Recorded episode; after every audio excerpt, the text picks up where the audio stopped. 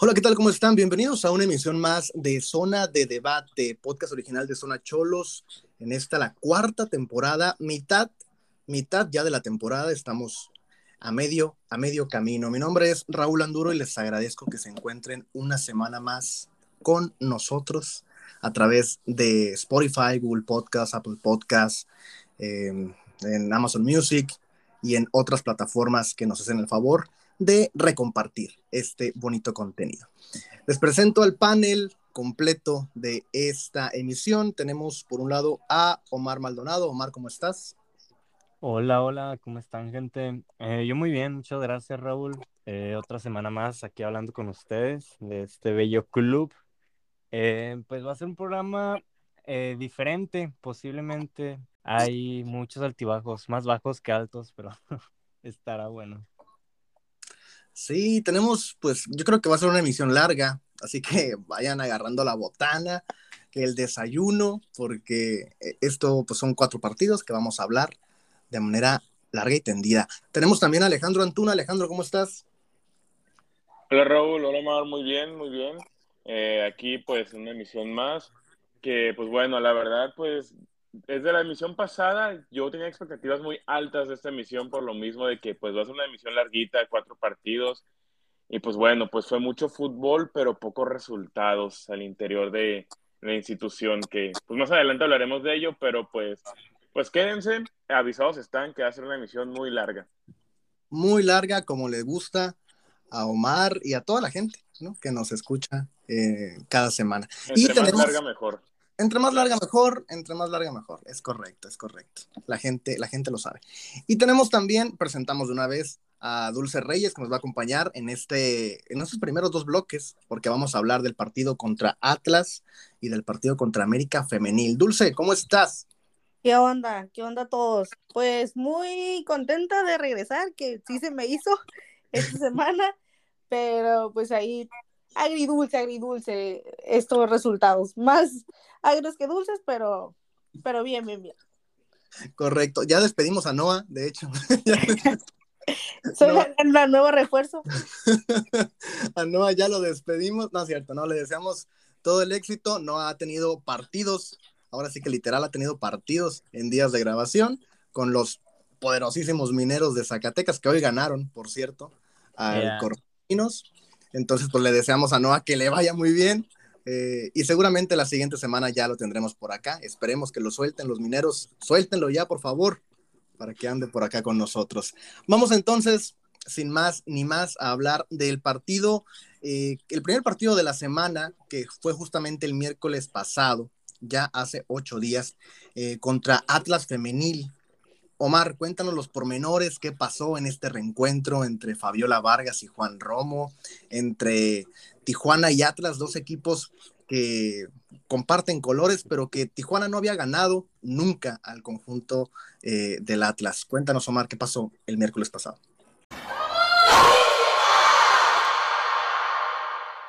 Claro que sí, mira, pues vamos a intentar ser lo más objetivos porque ya sabemos qué pasó después de este partido. Pero en el momento, un partido muy atractivo. Eh, visitamos al Atlas, que la temporada pasada nos goleó. Como bien mencionas, no se le había podido ganar a este equipo. La Romoneta contra la Fabi Fabialaneta. O sea, era un partido bastante eh, atractivo. Y que así fue. Mira, prácticamente fue la misma, el mismo once titular con el que habían disputado ante Pumas y así salió Tijuana contra Atlas. Para no hacerla larga, porque ya sabemos cómo estuvo la semana de Tijuana. Gol tempranero René Cuellar en el minuto 5, muy buen rechace que agarró ahí de volea, afuerita del área, que la puso casi pegada al palo, muy difícil para la portera de, de Atlas. Vuelve a anotar René Cuellar. Y gol al minuto 39, ambos en el primer tiempo. Angelina Higgs, las que fueron autoras de los cuatro goles ante Pumas, volvieron a, marcar gol cada una, ahora nada más fue uno cada una, eh, ante el equipo de Atlas. Así terminó el partido. 0-2 se le ganó al equipo de Atlas, 0-2 le ganó la Romoneta a la Fabiolaneta, o como se le diga eso, que ya está descompuesto. Y pues se ganó, se trajo los tres puntos de casa. Dulce, ¿cómo estuvo el partido de Atlas? ¿Cómo lo viviste el partido contra Atlas? La táctica del profe, las mismas jugadoras. Mira, me gustó que Romo nos haya cerrado nuestras boquitas y nos haya dicho, ¿cómo que seis goles? No, no, no, o sea, conmigo es otro rollo. Fabiola es la que, la que los va a recibir, ¿no? Pero sí, o sea, un, juego muy bueno para, para las perrísimas. Eh, Real en medio, en 45 minutos, el equipo resolvió. Este, ya habíamos estado diciendo, pero Vicky en el segundo tiempo, este, nos salvó ahí de, de un golecito, tal vez dos. Entonces, sobre la línea, pero un, o sea, en, en plano general es un partido muy tranquilo, salvo a esas, a esas jugadas peligrosas, pero el equipo lo, supo lo supo sacar adelante y pues un tranquilito 2-0 para subir más la cuenta de, de René en su y subir en la tabla goleadora también, que ahí está peleando todavía. Está peleando René Cuellar. ¿Quién lo diría, no? ¿Quién era, quién era el que andaba ahí de, ¿Dónde andan? ¿Dónde andan escondidos, hijos de su... ¿Dónde, andan? A ver, Antuna. Algo que mencionó Raúl antes del partido contra Pumas, que usara a las tres centrales, estas que sea Addison, Funk, Toraya. Cuatro, cuatro. Ah, tres centrales, cuatro. Son tres centrales. No, no estoy diciendo que jugaron como con línea de tres, son tres centrales. Línea de cuatro. Ay, bueno, bueno. Sí, juegan con línea de cuatro pero son tres centrales nominales y después Victoria López. Pues, ¿cómo ves a la defensa del profe Rom en este partido? Pues mira, eh, es una pregunta pues un poco rara de contestar porque pues ya sabemos lo que pasó en el partido después de, pues, de ese partido contra el Atlas, pero hasta este partido, pues fíjate que yo, pues mira, Siempre lo he dicho, la línea de tres no me gusta, nunca me ha gustado, no es cosa de, las perrísimas ni de Romo. En general, simplemente pues, de todo el tiempo que llevo viendo fútbol, pues nunca me ha gustado jugar que se juegue con línea de tres y soy más fanático de la línea de cuatro.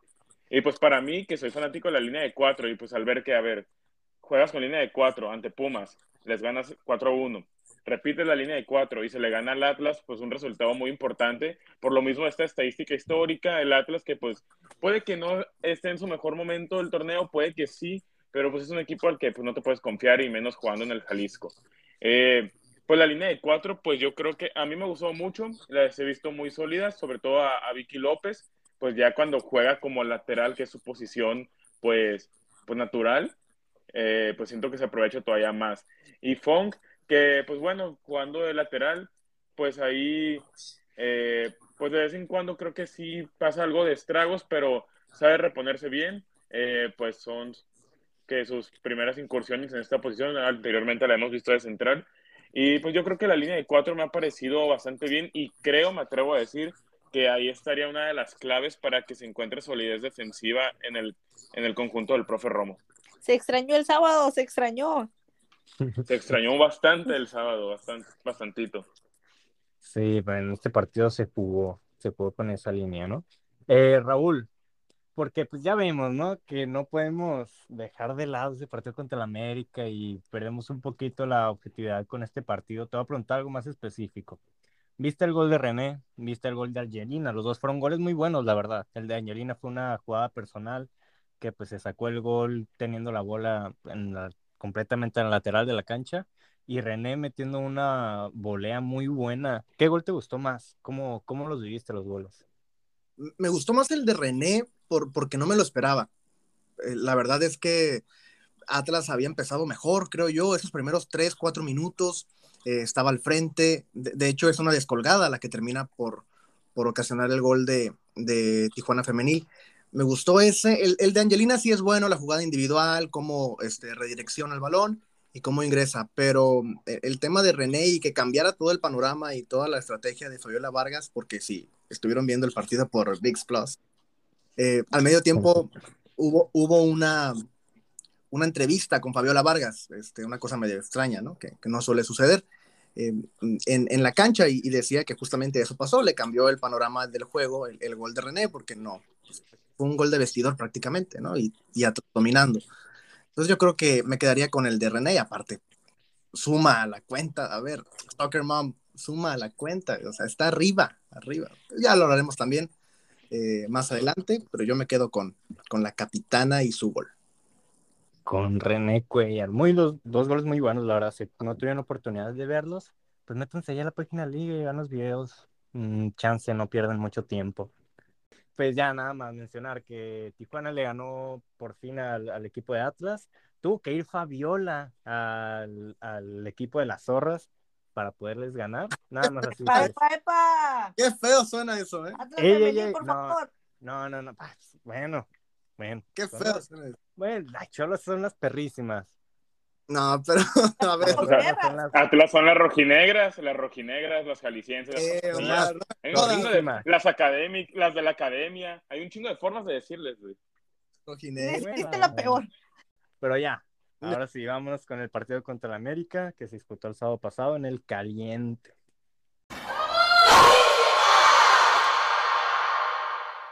Y pues mira, avisados ya estaban de que no todo era color de rosa, que iba a haber más bajos que altos en esta emisión.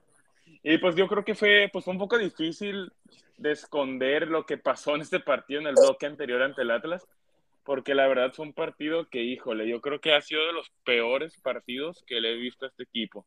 Y me atrevería a decir que el peor en mucho tiempo que se ha jugado en el Estadio Caliente. Ahí estaba con David, un saludo a, a David, que viejo colaborador de aquí de Zona de Debate.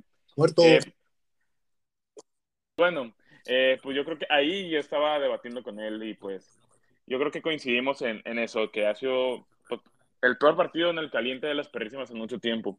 Un partido en el que el América pues le pasó por encima al conjunto del profe Romo, las cosas como son. Y me duele decirlo porque pues ya sabes el odio que le tengo al América en todas sus versiones. Y pues, pues el América fue ampliamente superior. Las estadísticas lo avalan, 62% de posición para el América por un 38% restante del, del Club Tijuana. 20 tiros a gol del América contra 13 de las perrísimas. Pases acertados, ojo, pases acertados de las cholas fueron 159 contra 319 del América. 10 centros acertados del América contra, contra uno de Cholos, no sé, güey. Aquí la página de la liga nomás me sale 319.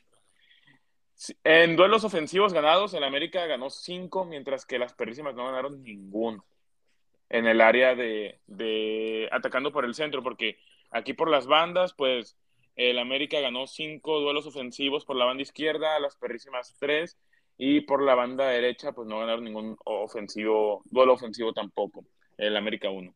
Y pues bueno, no solo en estadísticas, pues también se vio a las perrísimas, pues que yo las vi que no, con mucha falta de comunicación. Uno que es comunicólogo ahora, pues de volada se da cuenta. Eh, les faltaba mucha, mucha comunicación a las jugadoras. Ahí cuando, cuando Ale pues se termina tragando el segundo gol del América, como que Hicks ahí le hizo una seña, como que se molestó mucho Angelina, mucho, mucho se gritoneaban mucho. Eh, cuando sabes que se gritan en inglés es porque pues, está cabrón el asunto, ¿no? Eh, se gritoneaban mucho en defensa, Yadira, Willet, Willet, que eh, ha estado muy bien, pues ahí como que tuvo colaboración en el primer gol del América, no supo rechazar la bola, que Ana Palacios pues se aviva y ahí con un, con un churrillo, porque pues el disparo pues la verdad salió ahí medio machucado, pues el balón se terminó metiendo a las redes y pues gol es gol. Eh, ahí Renae descontó por, por las perrísimas, muy buen gol de Renae, me gustó mucho cómo se gira y, y define. Eh, pues fue un muy buen gol, pero pues de poco sirvió, más que para seguir aumentando su cuota goleadora y ponerse a uno de la líder de goleo, que si no me falla la memoria, creo que es Mia Fischel de Tigres, que tiene nueve goles, y Renae ahorita se encuentra junto con otras jugadoras con ocho goles. Pero pues sí, un partido que, que pues bueno, la verdad, eh, para el olvido, eh, ganó, ganó el conjunto azul crema, ya son tres partidos consecutivos sin poder ganarle al al conjunto americanista. Y pues bueno, la pregunta va ahora para Dulce. Veníamos de dos partidos con línea de cuatro y con victorias. seis, goles a favor, uno en contra. Romo regresa a la línea de tres con Vanessa Sánchez, que no es central nominal. ¿Crees que esta derrota eh, esté adjudicada o ligada a este cambio en el planteamiento? Mira, como aquí, aquí habían dicho, a mí tampoco me gusta la línea de tres. Eh, mencionar que también por esa banda estaba eh, Camberos. ¿Quién es Camberos? Obviamente, espero todo el mundo la conozca, ¿no? ¿Quién no Eh, es Camberos? ¿Quién no es Camberos? O sea, fue, fue, participó en, en, en dos goles, este, ahorita es su primera llamada a selección, este, fue la líder en precisión de pases, o sea, todos camberos y le toca a Vanessa, ¿no? Junto con Villamizar, que ahí se estaban peleando que quién, quién podía este, agarrarla porque no podían, o sea, no podían, ¿no? De hecho, hasta hubo ahí un, un choquecillo ahí, unas diferencias que les dijo el, el, el árbitro, cálmense las dos, que si no se me van, ¿no? Pero sí, o sea, dos, dos, los dos goles, errores por Ale Gutiérrez, uno no, o sea, el, el gol de Andrea Pereira, que su debut y su gol, y tuvo que ser en el caliente, ¿no? Y contra las perrísimas Y por no, un error de la portera. por un error de la portera, ¿no? Este, menciona que no metía gol desde hace seis años y eh, lo tuvo que hacer aquí. Eh, sí, o sea, son, fueron dos, dos, dos errores de, de Ale, o la otra fue una mala salida, quiso detener con el pie, no pude, pues obviamente Camberos iba a aprovechar y metió su golecito, ¿no?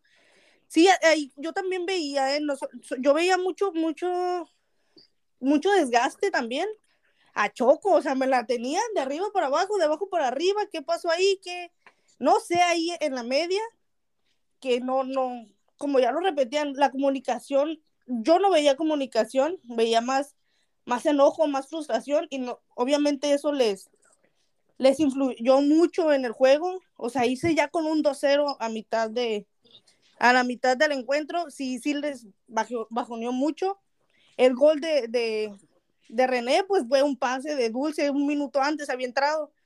Entonces, los cambios, no sé si fueron eh, eh, como correctos en el momento, pero pues tampoco los puedes hacer antes de medio tiempo. Entonces, no sé, es como un conjunto de, de, de las jugadoras, de las, de las emociones, los errores, y no sé, no me gustó para nada, o sea, para el olvido.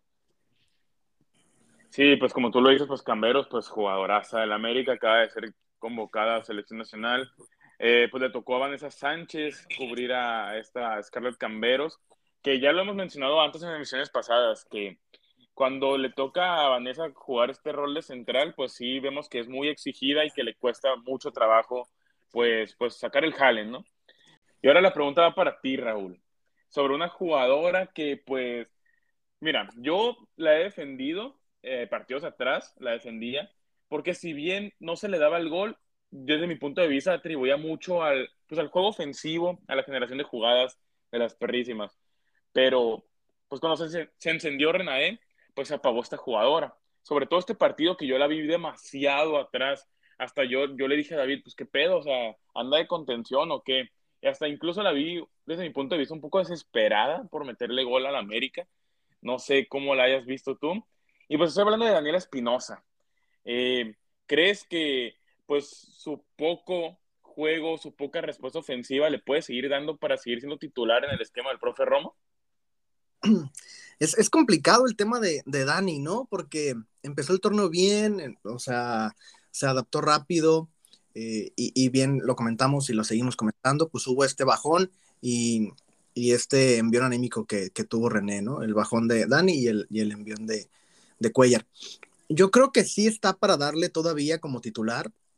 Eh, a ver, San Juana cumplía un rol muy similar al que está cumpliendo ahora Dani. Era esa jugadora que no veías en el campo a veces, que decías, no hace nada, San Juana, ¿dónde está? Pero, pero siempre tenía un, un algo, ¿no? Siempre aparecía de alguna u otra forma, se hacía notar, ya sea en el marcador o en el juego en el conjunto o en la jugada eh, que provocaba algún gol o algún tiro a puerta. Eh, a, en este partido específico contra América, sí, a ver, a ver se vieron mal todas, ¿no? Eh, se, se, vio claro. mal, se vio mal la defensa, se vio mal Ale, este, el medio campo estuvo perdido también un rato, eh, consecuencia, consecuencia de ello creo también deriva la salida de Vero Pérez, eh, casi casi comenzando la segunda mitad. entonces yo, yo, creo que eh, es complicado analizar individualmente a alguien en partidos tan malos, pero teniendo esta seguidilla de juegos de, de Dani que no, no logra colaborar ni, ni, verse en el marcador, yo creo que sí está para platicarlo. Yo creo que Romo tiene clara la, la posición en la cual la coloca, nosotros no, pero eh, yo creo que va por buen camino, ver su primer torneo en Tijuana también, empezó bien, ilusionó y, ahora, bueno, está pasando por, por un bajón. Habrá que, llevarlo con, con, cuidado, pero yo creo que al final del día va a colaborar, está colaborando eh, y colaborará, ¿no?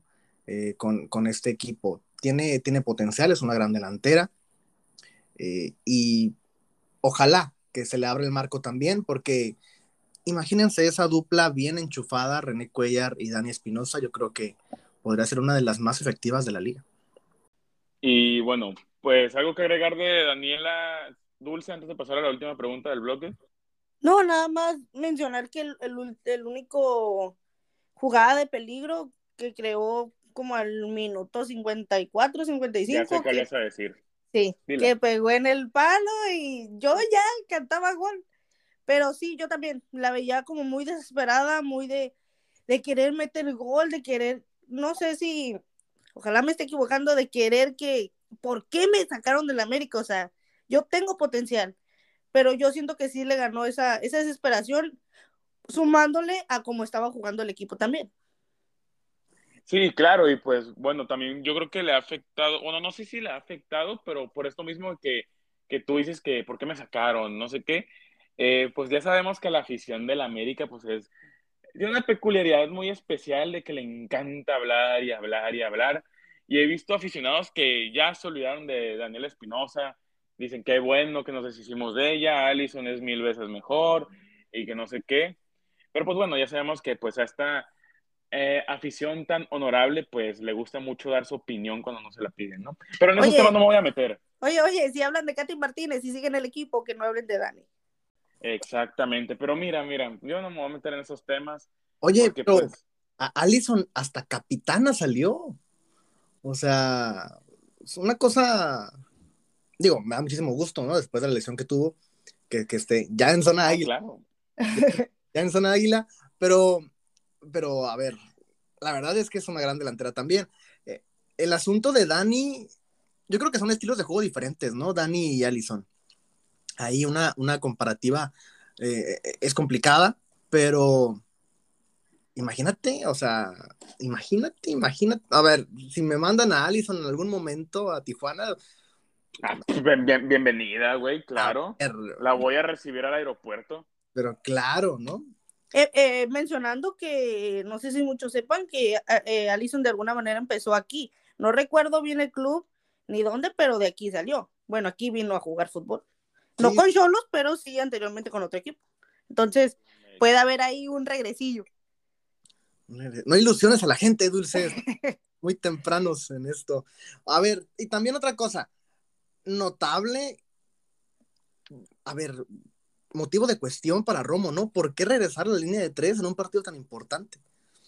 Este, sabemos que hacemos mucho énfasis en la línea de tres, línea de cuatro, pero venías de dos buenos juegos contra Pumas y contra Atlas con líneas de cuatro, eh, y, ahora vuelves a experimentar, entre comillas, contra América, que está en la parte alta de la tabla, que sabemos que venía bien. Eh, sí, por más que estés en casa, pues es América. ¿Por, qué hacerlo? Porque yo creo que es motivo de, cuestionarse mucho, ¿no? Sobre todo porque, a ver, podías exigir línea de cuatro otra vez, porque tienes un parón de dos semanas. O sea, desgástala si quieres y tienes dos semanas para recuperarlas. Y, yo creo que ahí es parte también del error de, Juan Romo, ¿no? Yo sí lo pensaba mucho, ¿eh? Yo decía, bueno, yo de alguna manera, no sé, en mis ideas lo pensaba eh, jugaste dos eh, juegos seguidos con Fong, se te va a concentración de selección y me vuelves a línea de tres. O sea, ¿qué está pasando? Sí, o sea, ¿por qué no?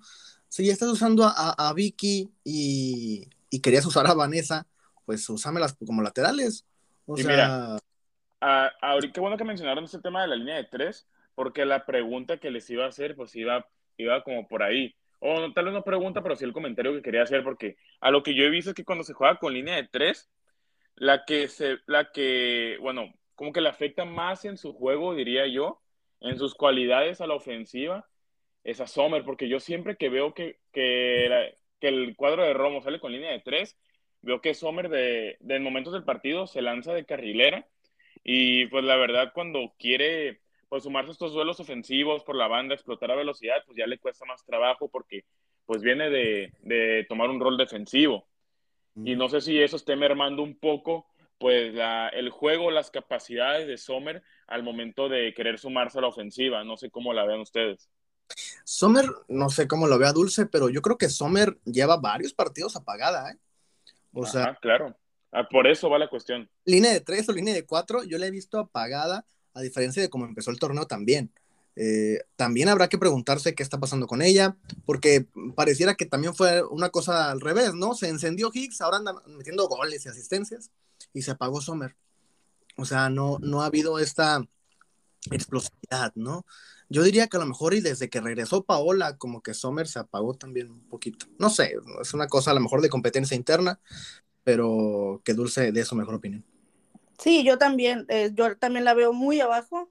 Este, nos ilusionó muy rápido con ese gol las primeras jornadas, pero sí, yo también la veo muy abajo, muy, muy defendiendo mucho más que en la ofensiva. Y pues como, como dices, ¿no? Eso al final de cuentas en el, en el juego ya, o sea, no te da para, para ir arriba, para estar en la ofensiva. Y, y, y no sé si lo hace como sacrificio que deja pues a las delanteras naturales a, hacer su chamba. Pero sí, o sea, en línea de 4, línea de 3, yo sí veo que baja mucho a defender. Y pues bueno, así cerramos el bloque femenil, cerramos la cortina de esta doble jornada de acción de las perrísimas, que empezó muy bien, pintó con, pues que nos ilusionó, diría yo, un poco la victoria ante el Atlas, pero pues bueno, terminó eh, estrellándose la Romoneta, como quien diría, ¿no? En casa ante las Águilas del América. Y pues bueno, eh, antes de despedirnos, pues no sé, me gustaría que Dulce hiciera su pick del, partido contra Santos, si no, si no me estoy equivocando, creo que es el siguiente partido de las perrísimas. Faltan, como tres meses, pero danos el pick. sí, hasta el 12 de septiembre. Tú jálate, Dulce, tú jálate. Hasta el 12 de septiembre vamos a festejar. Vez este, el mes patrio. Eh, mira, están en, en, lugar número 13 con 9 puntitos. Solo tiene 17. En Torreón, entonces 2-1. 2-1. 2-1. Vamos tranquilitos después de América que me descontrolé y puse ahí. Di un, pues casi casi lo hacía, pero al revés, ¿no? Un marcador, entonces un 2-1, tranquilito. 2-1, me late, me late.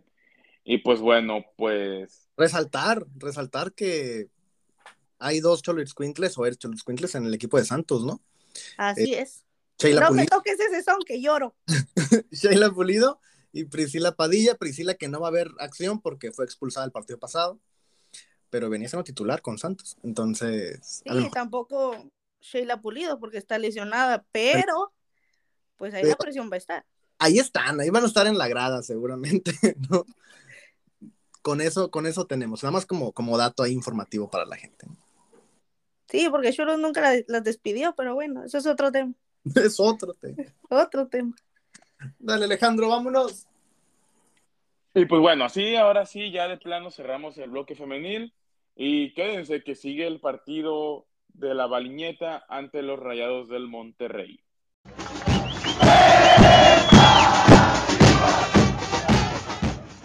Bueno, estamos de regreso en zona de debate. Eh, tenemos que explicarlo porque la gente también no lo va a entender. Omar tuvo un contratiempo, tuvo que dejar esta bonita emisión de zona de debate. Le deseamos el mejor de los éxitos en sus futuros proyectos. Nos tuvo que abandonar, pero eh, tenemos a un invitado especial que la gente que escuchó la primera temporada lo conoce y que nos ha acompañado también aquí en Zona Cholo durante varias temporadas, aparte del podcast. Tenemos a César Mendoza. César, bienvenido a Zona de Debate después de, no sé, tal vez un año, año y medio de no grabar con nosotros. Este, ¿Cómo estás? ¿Qué onda? No, pues saludos a todos. Yo creo que sí, ya como año y medio o dos, porque fue antes de pandemia, si no mal recuerdo, o durante inicios de pandemia, algo así. Pero pues todo bien, aquí andamos echándole ganas a la vida y atentos del club. Y pues bien dicen que uno siempre vuelve a donde fue feliz, ¿no? Es correcto, sí, es una, a ver, fue intempestivo el asunto, Omar se fue, llegaste tú, llegó la invitación, estamos grabando, eh, pero la verdad, mucha gente que seguramente nos sigue desde la primera temporada, te ubicará, ubicará tus comentarios y estará feliz porque mucha gente no quiere a Omar, seamos sinceros. Pues es un, es un amor apache. Es un amor apache, mucha gente no quiere a Omar. Amor-odio. Amor-odio. Yo así lo quiero a Omar. El, la gente sabe que con el que no comparto ideas es con el Freddy desde la primera temporada. Un beso para el Freddy. Freddy, que también no lo hemos invitado hace tiempo. A ver si luego este, tiene alguna aparición por ahí especial. Pero muchísimo gusto tenerte por acá, César. Vamos a hablar de los partidos contra Santos y contra Rayados, ambos partidos varoniles que se disputaron la semana pasada. Empezando por el encuentro contra los de la Laguna, que Alejandro Antuna nos va a contar qué pasó contra los dirigidos por Lalo Fentanes. A ver, Antuna, cuéntanos, ¿ganamos 10-0 o cómo estuvo el asunto? Pues mira, eh, ganamos 10-0, pero yo creo que en la tribuna, porque en la cancha, pues poco fútbol, la verdad, del equipo de Baliño. Eh, yo creo que lo más entretenido del partido fue al borracho que sacaron para aventar cervezas del Santos, pero pues eso, de eso no voy a hablar. Eh, un partido en el que Cholos yo lo vi que empezó los primeros minutos bastante bien, tirados al ataque, coordinando pases, pero pues después vi un pequeño exceso de confianza que le terminó pasando factura al, al conjunto Cholitzcuintle. ¿Por qué? Porque dejaron que Santos se involucrara en el partido, que Santos se tirara al frente, que buscara jugadas, que concretara las jugadas, eh, los pases ahí entre líneas. Y pues bueno, un partido que, eh, pues que Santos al final de cuentas pues se termina llevando los tres puntos. Dos goles por cero. El primer gol ahí pues colaboración. Desafortunadamente se termina tragando el gol Jonathan. Eh, pudo haber hecho más. y pues bueno, pues Santos que se involucró más en el partido, siguió buscando el segundo gol y lo encontró, un golazo de Javier Correa al minuto 78, que pues ya pondría los cartones definitivos con el 2 a 0 para el conjunto de los de la comarca lagunera. Un partido en el que, pues bueno, la verdad no vi a, a Cholos por ningún lado, llegaban mucho al frente, pero no concretaban. Y yo creo que de nada te sirve generar si no vas a concretar no te sirve hacer generar muchas jugadas y al final de cuentas no vas a anotar ni un gol eh, o no vas a, bueno, pues sí, no vas a anotar ni un gol porque al final de cuentas pues el fútbol es de goles. Y pues bueno, la verdad un partido que poco que rescatar del conjunto de, dirigido por Ricardo Baliño. Y quiero saber tus impresiones, César, ¿cómo viste al, al conjunto tijuanense en este encuentro entre los de la comarca lagunera? Pues sí, yo estoy de acuerdo contigo, Antuna. La verdad es que yo siento que jugó bien el, el equipo de Tijuana, pero de nada le sirve generar mucho fútbol al frente y no concretar las jugadas. Sobre todo siento que mejoraron ya con los cambios, se generó más dinamismo, por así decirlo, y también siento que cuando sacaron a Montesinos, la cara le cambió el equipo, porque Montesinos es el jugador que tiene la garra, sí, el que le echa ganas, el que corre, pero miren los números. La verdad es que de un centro que te lanza, de 10 centros que te lanza, te concreta 3.5 o 3. Y de nada te sirve que corras como loco y le eches ganas si no vas a lanzar un buen centro o meter un gol. Entonces, no sé, siento que se está volviendo en un Dairo que se está haciendo que le echa ganas, pero el problema es que no te mete los goles que te metía Dairo por temporada.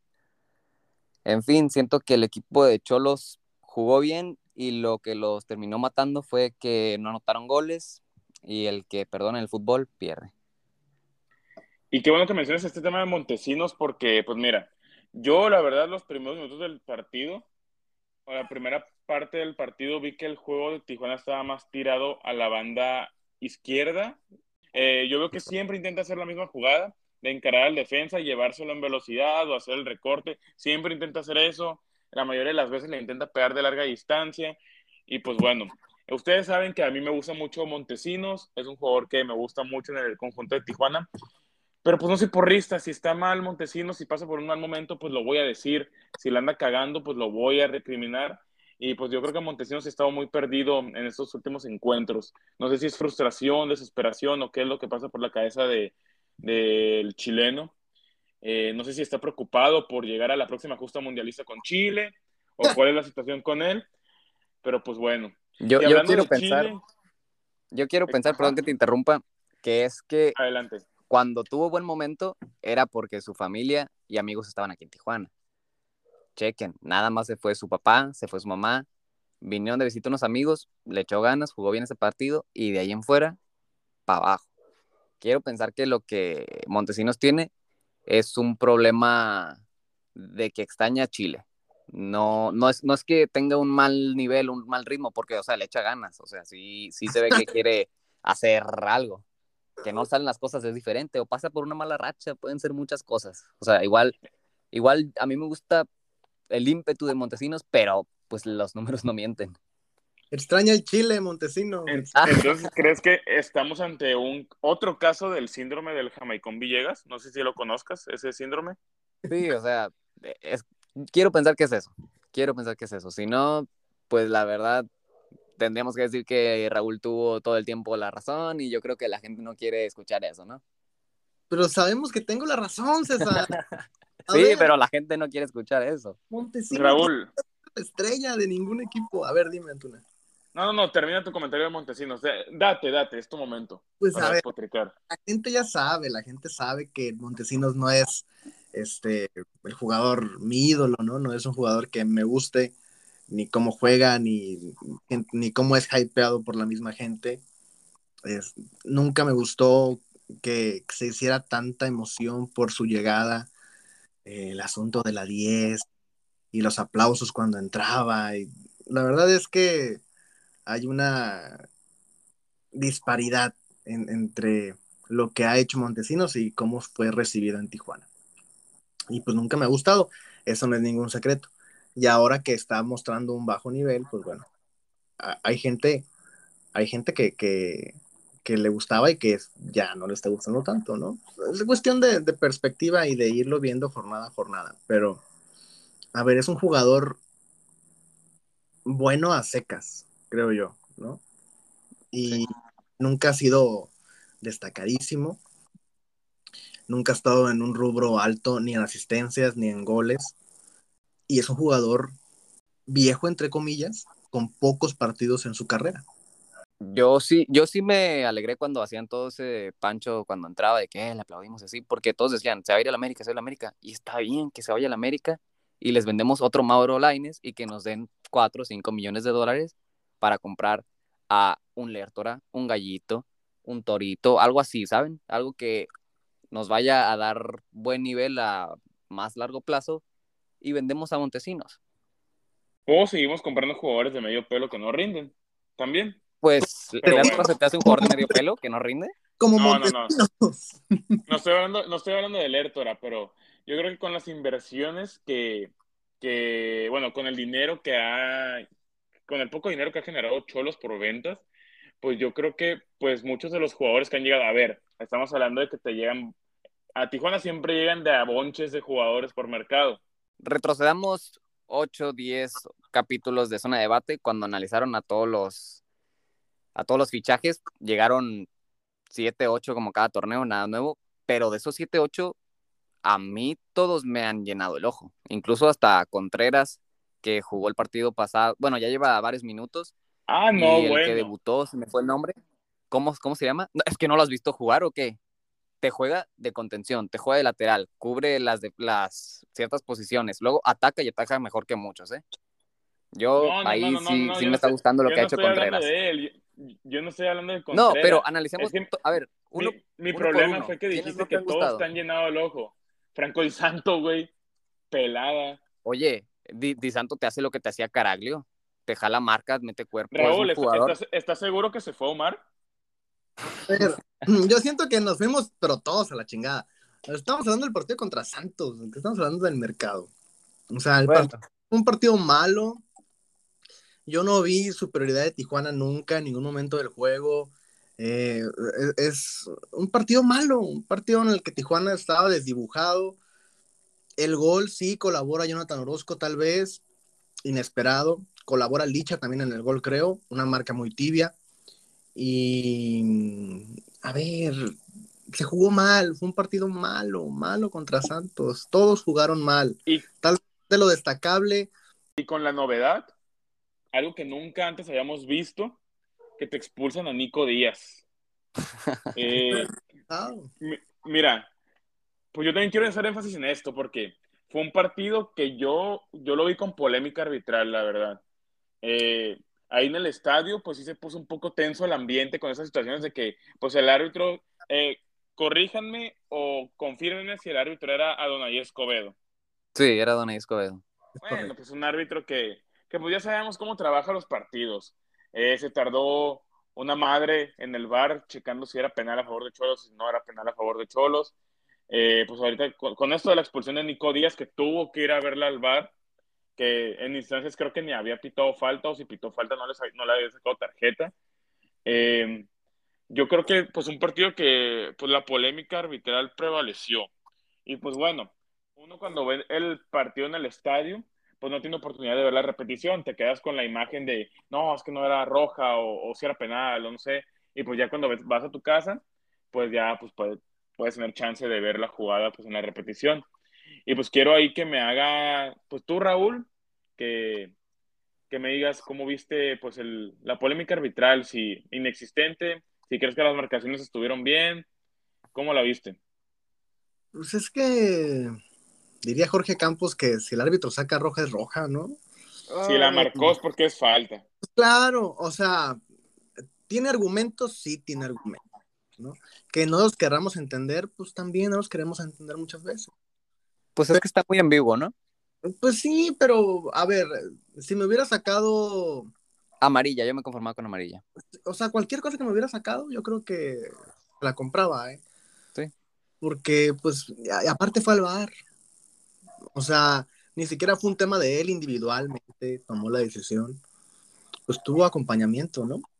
Eh, o el respaldo de, de, pues, toda la camada y de árbitros. Entonces, no sé, yo creo que pues siempre va a haber polémica, ¿no? Tres expulsiones ya para Nico Díaz en el torneo. Es un jugador que también la de Toluca muy dudosa, que, que lo hubieran expulsado por esa. Pero aún con las expulsiones, siento que ha hecho un buen trabajo Nico Díaz en Tijuana. O sea, ha cumplido, ha hecho lo que se requiere de él, o lo que esperábamos de él. Y pues sí, nada más que ya no toque ni la pelota cuando venga un jugador contra él, ¿no? Porque lo van a querer expulsar. Pero yo siento que esta situación de las rojas, pues ter- termina opacando, ¿no crees? El, el buen trabajo que ha hecho Nico. O sea, yo también considero que ha hecho un buen trabajo, ha sido un jugador que me ha llenado bastante el ojo. Pero pues bueno, si te lo expulsan, lo ves una jornada sí, una jornada no, pues al final de cuentas es algo que no te termina, como que te queda un sabor, un amargo sabor de boca en torno a, pues, lo que ha sido Nico Díaz en Cholos, ¿no? ¿No crees, César? Sí, la verdad es que fíjate que es el chileno que me gusta más que Montesinos. Ahora sí que tiene la garra chilena y yo creo que ese es el problema, que a veces no, no mide su fuerza o sus lleg- y los árbitros se confunden. Por ejemplo, la de Santos te la compro, la de Atlas, pues por hacer tiempo una roja muy tonta, pero la de Toluca para mí es inexistente, la verdad. Y bueno, pues, pues no sé, eh, yo creo que nos estamos desviando un poco más a las individualidades que a lo que fue el, partido en sí. Que, y bueno, no sé, algo más que quieran destacar del partido, no sé, algún jugador. He visto que yo vi que a la afición le gustó mucho Renato del partido. Eh, otra afición, pues de plano, otra parte de la afición, pues no, pues no destaca nada. Un partido, pues nefasto para mucha parte de la afición. Pero no sé, ¿a ustedes qué les pareció? ¿Algo que rescatar del partido? Pues yo creo que nada más a Renato y decir que el único fichaje que no ha rendido es Castañeda. Creo que sería todo. Raúl, ¿algo que rescatar del partido ante la comarca lagunera? De la comarca, yo creo que hay que destacar que tampoco era un rival fácil, ¿no? Ah, claro. Un rival Creo que que, que venía de golear a Pumas 5 a 1, que venía de creo que de cuatro partidos sin perder. eh, Y que Acevedo fue factor.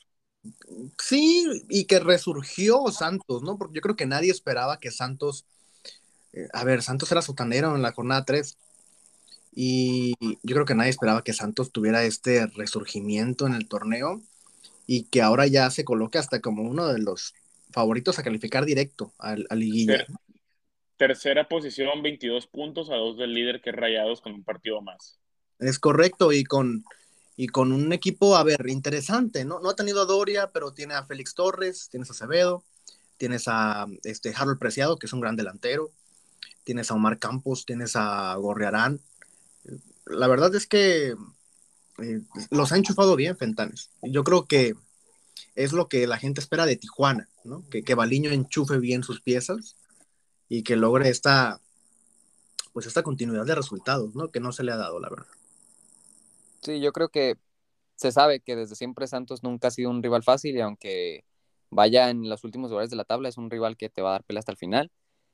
Y con Baliño, yo siento que había estado conectando bien y lo que lo terminó de matar fueron las jornadas dobles y pues ciertas expulsiones. Hasta ahí la voy a, la voy a dejar. Y la baja de Titi también importantísima. Ah, que no, sí, sí, sí. No lo habíamos tocado. Claro. Un jugador que, pues, desde mi punto de vista, ha sido el mejor jugador del equipo en todo lo que va del torneo. En todo lo que va de historia del club. Ofensivamente hablando, ¿no? sí, ofensivamente. Ofensivamente hablando, claro. Sí, La defensa claro. mejor ha sido Jonathan Orozco sin pedos. ¿No? Sí, ¿Qué yo, creo que contra Santos se, se les advirtió, ¿no? Que no le iba bien contra sus ex equipos. Entonces, Claro. Pero a ver, ¿a quién le va bien contra sus ex equipos? a nadie, a nadie. Canelo no, Más que a los delanteros. no le pudo meter gol a Toluca. Bueno, bueno, sí es cierto. A ver, este, Castañeda tampoco ni jugó. No, ni al Puebla le pudo meter gol tampoco Canelo. El Gallito tampoco le fue bien contra Santos. ni- o sea, ¿sabes? Di Santo no Este, le pudo meter gol al Chelsea, imagínate. Imagínate, imagínate, Licha no le puede meter gol a Boca, ¿no? o al no. Inter. O Ni al Benfica, ni al Inter. O sea, una cosa extraña. Pero, pues hay que cambiar de tema, ¿no? Vamos a hablar de rayados, ¿o qué, Antonio? Cerramos este bloque, a menos que alguien más quiera agregar algo, César, Raúl, porque yo nada. Ya nada, vámonos. No, ya, vámonos con Monterrey.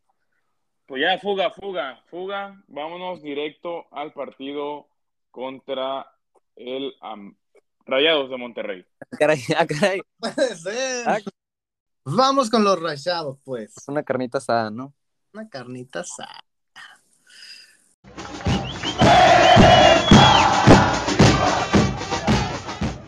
Bueno, llegamos al último bloque de zona de debate eh, con Alejandro Antuna, con César Mendoza y su servidor Raúl Anduro. Vamos a hablar, yo creo que este va a ser el bloque con, con más debate de todo el podcast, porque es un partido más reciente, es la goleada y, y es un juego muy que, que da mucho de qué hablar. El equipo de Tijuana enfrentó a Rayados en domingo en la cancha del Estadio Caliente. Eh, la gente tenía expectativas, tal vez no, porque venían de dos derrotas, Rayados venía bien y lo confirmamos en el partido, ¿no? El equipo de Tijuana salió con una alineación alternativa que fue lo que sorprendió de un inicio, ¿no? Vimos en el ataque a Fabián Castillo, a Renato Ibarra, a Franco Di Santo, en el medio campo regresó Cristian Rivera, vimos a Paco Contreras, vimos a, a Fede Lertora, Abraham Flores regresó al lateral por la izquierda, que a la postre fue expulsado y tomó su lugar Paco Contreras, ¿no? Y vimos ya una línea de cuatro, eh, con un 4-4-1 prácticamente en el, en el ataque de Tijuana. Un encuentro convulsionado, un primer tiempo que finalizó 0 por 0. Parecía que era un buen resultado sacar un 0 por 0 en casa ante Rayados y con un hombre menos, porque, pues, como ya lo resalté, Abraham Flores fue expulsado alrededor del minuto 36. Ya para la segunda mitad del equipo de Tijuana, eh, pues se descompuso, se llegó el gol de Rayados por conducto de Germán Berterame al 61, gran delantero de Rayados. Eh, diez minutos después llegó, llegó un penal, un penal cometido por eh, Fede una mano flagrante en el área tras una barrida, y Rodrigo Aguirre cobra el penal para el 2 por 0 al 72. Y ya con el partido desdibujado, sin ánimos y sin cambios, porque realizó muchos cambios ya eh, después de estar perdiendo el juego, Ricardo Baliño.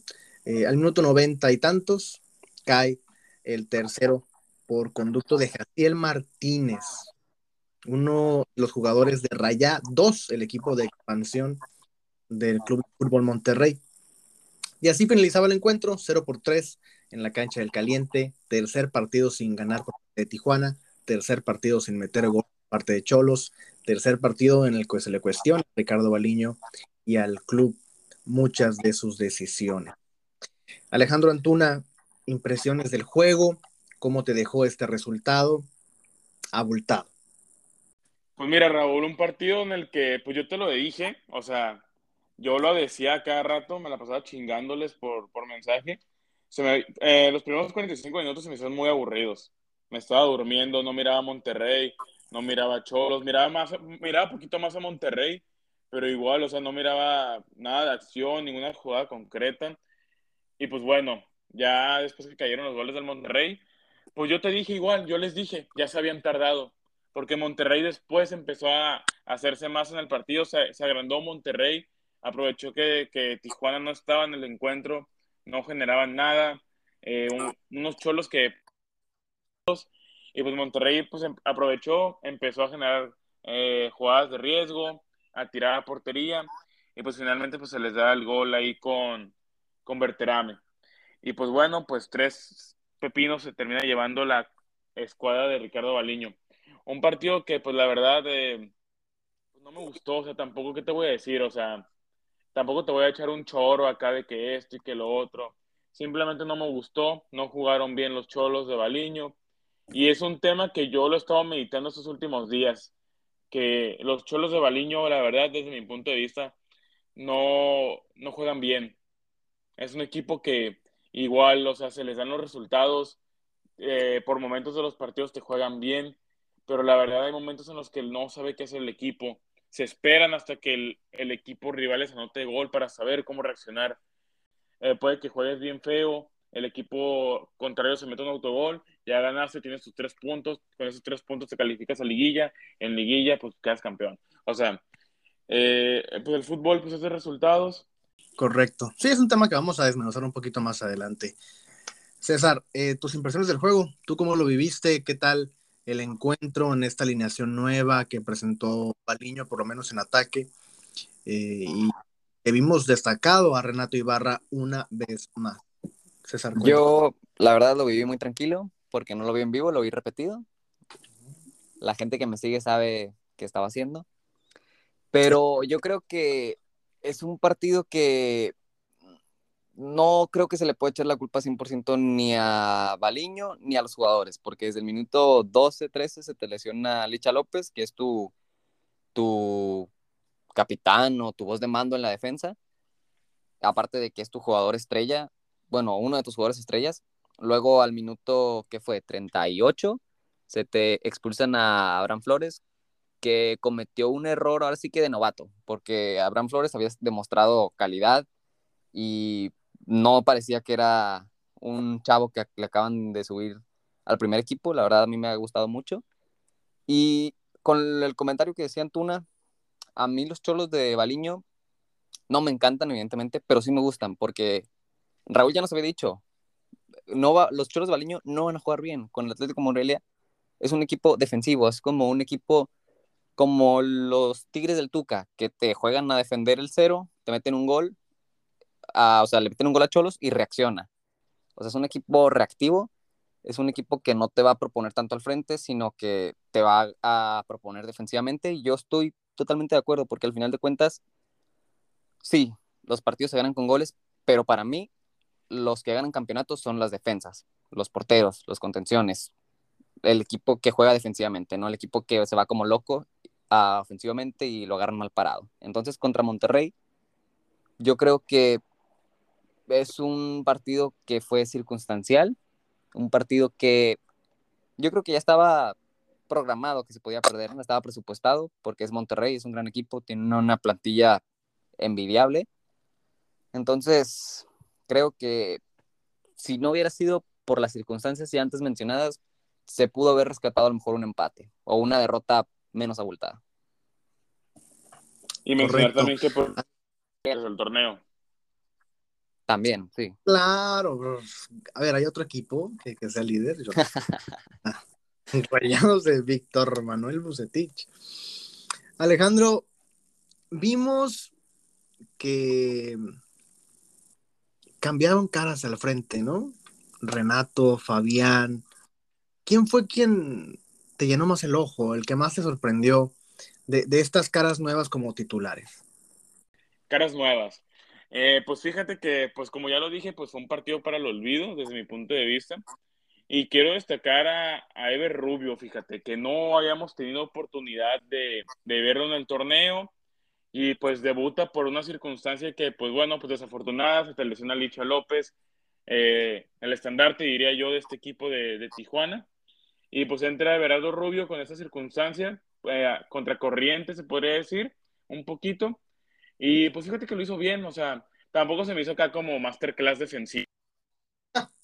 Pero dentro de lo que cabe, pues yo creo que cumplió. Se le vio con ganas de que pues, quería jugar, tenía rato queriendo jugar, tragando banquillo. Ya lo habíamos visto pues ahí en la sub-20, eh, en un partido contra Cruz Azul. Y pues se le veían ganas de que pues ya quería jugar, ya quería tener minutos. Y pues se me hizo que, que pues, cumplió. O sea, no, no espectacular, pero cumplió y que lo hizo bien. César, Joaquín Montesinos, Pedro Alexis Canelo, este, el Gacelo López, ingresaron entre el minuto 65 y 75. ¿Se tardó Ricardo Baliño en hacer cambios? Yo creo que sí, porque para mí esos cambios se debieron de haber hecho al minuto 50 o en el medio tiempo, porque acabas de perder a, a Licha y te acaban de expulsar a un jugador. Monterrey cerró muy fuerte, obviamente tratando de irse adelante por la roja. Entonces, ¿qué es lo que tienes que hacer como técnico? Yo lo que haría es ajustar, hablar con mi equipo, hacer cambios, decirle, chavos, ni modo, no es el partido que planeamos, pero te toca salir fulanito de tal y fulanito de tal, vamos a meter a Montesino, vamos a meter a Gacelo, vamos a meter a Canelo. Pero, pues, Baliño no lo hizo, entonces siento que ahí fue clave para, comenzar a perder el partido. Quiero pensar, o sea, no, tampoco es como que si hubieran hecho los cambios se hubiera ganado. Pero eh, sí, se tardó Baliño por mucho para hacer los cambios. Y, y estamos llegando a, a, la parte final de, de este análisis del encuentro. Y a ver, Tijuana lleva tres derrotas al hilo, cuatro victorias, dos empates, seis derrotas en el torneo, 13 goles a favor, 19 en contra. Y de estar en los primeros cuatro lugares, se encuentra en el lugar 11 de la clasificación, a dos puntitos, tres puntitos de salir de la zona de repesca. Una vez más, una vez más. Alejandro Antuna, este equipo... Este equipo, este equipo ya se cayó, este equipo ya no viviremos una liguilla una vez más. Híjole, eh, pues mira, yo creo que el cuestionamiento de que si ya se cayó Baliño, bueno, no Baliño, eh, sino el equipo de Baliño. ¿Ya se cayó en dónde? Como, como Juanga, ¿no? El profe Baliño. No, mentira. Eh, pues yo creo que es bastante válido hacerse ese cuestionamiento, porque, pues mira, yo te diría que pero porque a mí no me gusta cómo juega el equipo de Baliño. Habrá que ver cómo le va contra San Luis. Chivas, en el caliente, que ya sabemos que pues se pinta de, rojiblanco el estadio. Eh, contra Chivas, que fíjate que hasta hace algunos años pues había algo de paternidad sobre, sobre el conjunto rojiblanco. Ya estos últimos partidos, pues ahí como que Chivas ha sacado un poco más la casta, pero pues bueno, primero hay que pensar en San Luis. Eh, pero bueno, yo creo que está, está para debatirse si ya se cayó este equipo o no. Quedan cinco fechas nada más del torneo para Tijuana, San Luis, Chivas, Necaxa, Pachuca y León. César, César.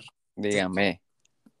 A ver, estabas en los primeros cuatro lugares. Si este equipo no califica a repechaje, ni siquiera te digo liguilla directa, repechaje. ¿Es fracaso de Ricardo Baliño? ¿Es fracaso de los jugadores? ¿De quién es el fracaso? Es fracaso de toda la institución, así toda en mayúsculas y con negritas, desde directivos. Eh, pero, ¿cómo va a ser? A ver, el equipo estaba en los primeros cuatro, César. Sí, pero. O sea, pues mira, el mira. equipo ya no juega, güey. No, pero no puede ser solamente el técnico y los jugadores, el directivo también tiene que meter presión, meterse al, o sea, tratar de involucrarse más. Y yo siento que A lo mejor desde hace mucho tiempo no se viene haciendo bien el trabajo ahí. En los técnicos, hablando ya de Baliño y del equipo, pues yo siento que este equipo cayó en un bache. No se ha caído, no está muerto. Quiero pensar eso yo porque analicemos los rivales contra los que se perdió en las últimas tres jornadas. Se perdió contra Santos, se perdió contra Monterrey y se perdió contra Querétaro. Querétaro. Ay, esa sí duele, ¿no? Pero Santos y Monterrey, pues estaban presupuestadas. Entonces, yo siento que es nada más un bache y se puede clasificar a repechaje. Si no se clasifica, es un rotundo fracaso. Alejandro, yo no veo cómo este equipo le gane a Pachuca en el Hidalgo, cómo este equipo le gane a San Luis en el Alfonso Lastras, cómo este equipo le gane a León en el Estadio León. Eh, Chivas pues, va mejorando, no veo cómo le ganen a Chivas de local. Y Necaxa, pues tampoco es un equipo tirado para la mierda. O sea, ¿qué, va a pasar con Tijuana? Tijuana, ¿cuántos partidos va a ganar de estos cinco que le quedan? Pues, pues a rezarle a, todos los santos, a ir a la iglesia todos los domingos para que Cholos clasifique, pues siquiera repechaje, güey, o sea, y a ver, César dice que es culpa de toda la institución, de hasta los directivos, y yo creo que, pues ya haciendo mis pronósticos, si nos va bien, se le gana a San Luis en Ecaxa, y yo creo que se puede raspar un empate contra Chivas. Pues estás hablando de 7 puntos, 21 puntos, pues estaría ahí peleando, yo creo. Estaremos, estaremos fuera, se puede decir, estaremos fuera con 21. estarías peleando el 11. En estos momentos, Pachuca está cuarto, Chivas está séptimo, jugaría repechaje de local, Necaxa está con los mismos puntos que, que Cholos, con un partido menos, cabe aclarar, y el León, que está en la posición 12 más 1. Eh, pues un panorama, pues ahí complicadillo, diría yo, o balanceado. Ahí esos enfrentamientos entre Necaxa y, León. Y pues Chivas y Pachuca, que son más arriba de Cholo, San Luis, que se me fue, creo que está noveno. Eh, pues sí, pues eh, panorama complicado para, para Tijuana. Sí, vital ganarle a San Luis, creo yo, ¿no? Sales del bache, recuperas la confianza. Ganar como sea, ¿eh? Ganar 1-0 si quieres, con un penal. Eh, como, con bar. Sí, con, o sea, con ayuda de todos, de Dios, pero ganar, ¿no? O sea, yo creo que sería lo ideal y luego ya recibir con confianza a, Guadalajara. Pero si Tijuana pierde contra San Luis, va a salir sí o sí de la zona de repesca. Y tengo, tengo muchas dudas, César. César. Raúl. ¿Quién soy, ¿Quién soy yo para cuestionar esto en fecha 12? Pero si este equipo no califica a repechaje, ¿peligra Ricardo Baliño en diciembre? Nah, bueno, quiero pensar que no. O sea, la gente, sobre todo lo que nos escuchan en zonas de debate desde la primera temporada, se viene hablando de procesos, ¿no? Que es algo que sabemos que en Cholos no se respeta, pero la gente está exigiendo. Entonces, no sean hipócritas, no sean hipócritas. Si le está yendo mal a Cholos, sí, pero no hay que cortar cabezas. Y si hay que cortar cabezas, la de Baliño no debe ser una de esas.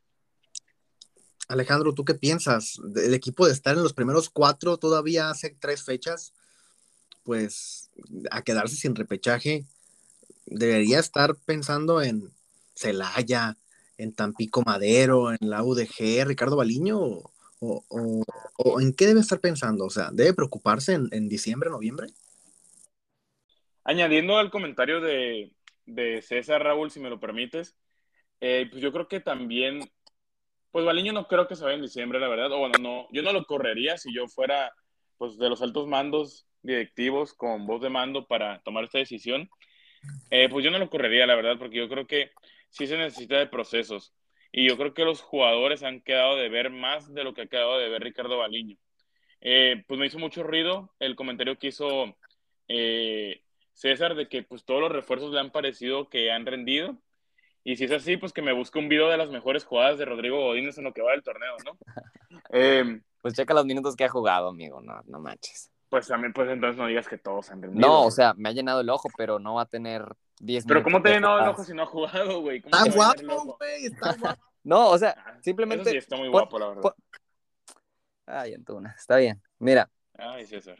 Hay que analizarlo y yo analizando objetivamente, el único, ya sí la regué, el único que no me ha llenado el ojo es Castañeda. Yo esperaba mucho de Castañeda y tenían razón los de Toluca ya. Pues no ha hecho nada, no sé qué le pasa a Castañeda, porque era bueno, ¿eh? Pues ni Castañeda, ni Santo, Godínez no ha jugado, Ever jugó sus primeros minutos apenas. Pero pues bueno, ya, ya no voy a indagar más en los fichajes. Yo creo que Baliño pues se necesita de... Necesitamos un proceso aquí en Tijuana, eh, porque pues a veces así son las cosas, ¿no? Para llegar a lo más alto hay que tocar fondo. Y yo creo que aquí ya lamentablemente por los malos resultados, los malos torneos que ha venido acarreando el equipo, ya nos acostumbramos a que si un técnico pierde dos partidos seguidos, pues fuera Baliño, fuera Coca, fuera Pareja, fuera, eh, no sé, fuera el quien sea. Lamentablemente ya nos acostumbramos a eso porque el equipo ha venido, no ha respondido de varios años para acá hasta la fecha. Y yo creo que, pues yo sí le daría el voto de confianza a Baliño para que continuara el siguiente torneo, dependientemente de cómo le vaya en, este, en esta recta final de este torneo. Antuna, las cosas claras Sí, como son. La verdadera afición de Cholos no se ha acostumbrado a eso. Los que se han acostumbrado a eso son los pseudoaficionados, sobre todo los de Twitter. Saludos para los fans.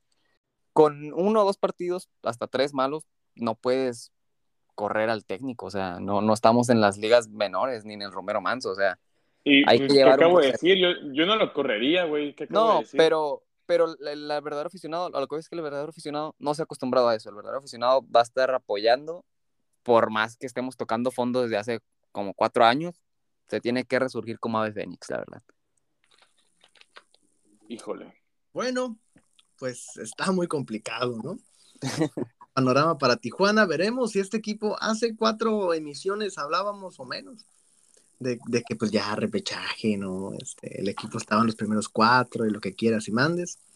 Y ahora estamos hablando de que a lo mejor ni califica. Así pasa, es lo bonito de Tijuana, es lo bonito de los cholos y de este podcast que siempre empezamos pepeados y terminamos quitando a todos. Pero bueno, así llegamos al final de la emisión, una emisión eh, convulsionada, ¿no? Estuvimos a Dulce en el primer bloque, tuvimos a Omar, se fueron los dos, este, llegó César, o sea, estamos aquí locos, vueltos locos todos. Vámonos rapidito nada más con, con los picks, con el pick, porque nada más tenemos un partido esta semana, que es el del día de mañana jueves contra el Atlético de San Luis. Eh, César, cuéntame qué ves en el partido contra San Luis, quién gana, cuántos goles, quién lo mete, cuál es tu pick para este juego. Pues mira, estoy tocando aquí la bolita mágica que me dice todo lo que va a pasar. ¿Qué pasó? No, no es cierto, este. Ahí, César. No, este, yo creo que vamos a regresar con un empate o una derrota de San Luis. Mm, si es derrota va a ser 1-2 por 0, si es empate un 1 por 1. El gol de San Luis lo va a meter Zambuesa, otro golazo que va a ser centro y va a caer de gol. Y el de Cholos me gusta para que se estrene el Canelo, ¿por qué no? Ok, ok. Pero vamos con derrota o empate, o sea, derrota o empate para ti. Sí, ahí doble oportunidad. Doble oportunidad. Alejandro Antuna, ¿qué opinas? Yo opino que doble oportunidad para Cholos, o se gana o se empata. Yo veo, perdón, No, está bien, dale. ah, yo creo que se, se puede empatar 2 a 2 o se lleva la victoria Cholos 2 a 1. Eh, yo creo que por San Luis nos anota Abel Hernández, ¿por qué no? Y yo creo que por parte de Cholos, para que más lo sigan inflando como llanta 4x4, aquí César y Omar, va a anotar gol Franco Di Santo. Ok, ok. Muy bien, me gusta, me gusta. Eh, me gusta que haya confianza todavía después de tres derrotas, ¿no? Me gusta, me gusta. Yo creo que elegiría un pick nada más y sería ese tuyo de anota Abel Hernández. Anda en buen momento, anda enrachado, el delantero. Entonces yo me iría con ese, ¿no? Como queda, no sé. Puede perder, puede ganar, me da lo mismo. Yo me voy con el gol de Abel Hernández del Atlético de San Luis. Y así hemos llegado al final de esta bonita emisión, una emisión más de zona de debate. Les agradecemos por habernos escuchado. Recuerden que nos pueden seguir en todas las redes. Estamos como arroba zonacholos. Eh, agradecemos a Omar su participación en esta emisión. Le agradecemos a Dulce también su participación en la emisión. Y te agradecemos, César, César, palabras para despedir este bonito episodio en tu regreso eh, intempestivo a zona de debate. Sí, un regreso inesperado, una emisión bizarra, así la describiría yo, pero bonita, ¿no? Se extrañaba el debate, se extrañaba estar aquí y un gusto estar aquí compartiendo panel con ustedes y les mando un saludo, un abrazo y todo el éxito del mundo a los que nos escuchan. Es correcto. Veremos cuándo sucede una cosa como esta. Eh, ahora sí, con invitados, digo, nos, ha faltado Noah, nos ha faltado. Hemos tenido una temporada de locura. Eh, ojalá, ojalá pronto tengamos de nuevo por acá César y nos acompañe en una emisión más de Zona de Debate. Alejandro Antuna, gracias. A ti, Raúl. Aquí, pues ya saben, síganos en todas las redes y pues a ver qué pasa con la Maliñeta y la Romoneta. Estén atentos. Es correcto, tendremos cobertura completa este jueves. Alejandro Antuna la va a hacer, así que caigan el palo a él si fallan.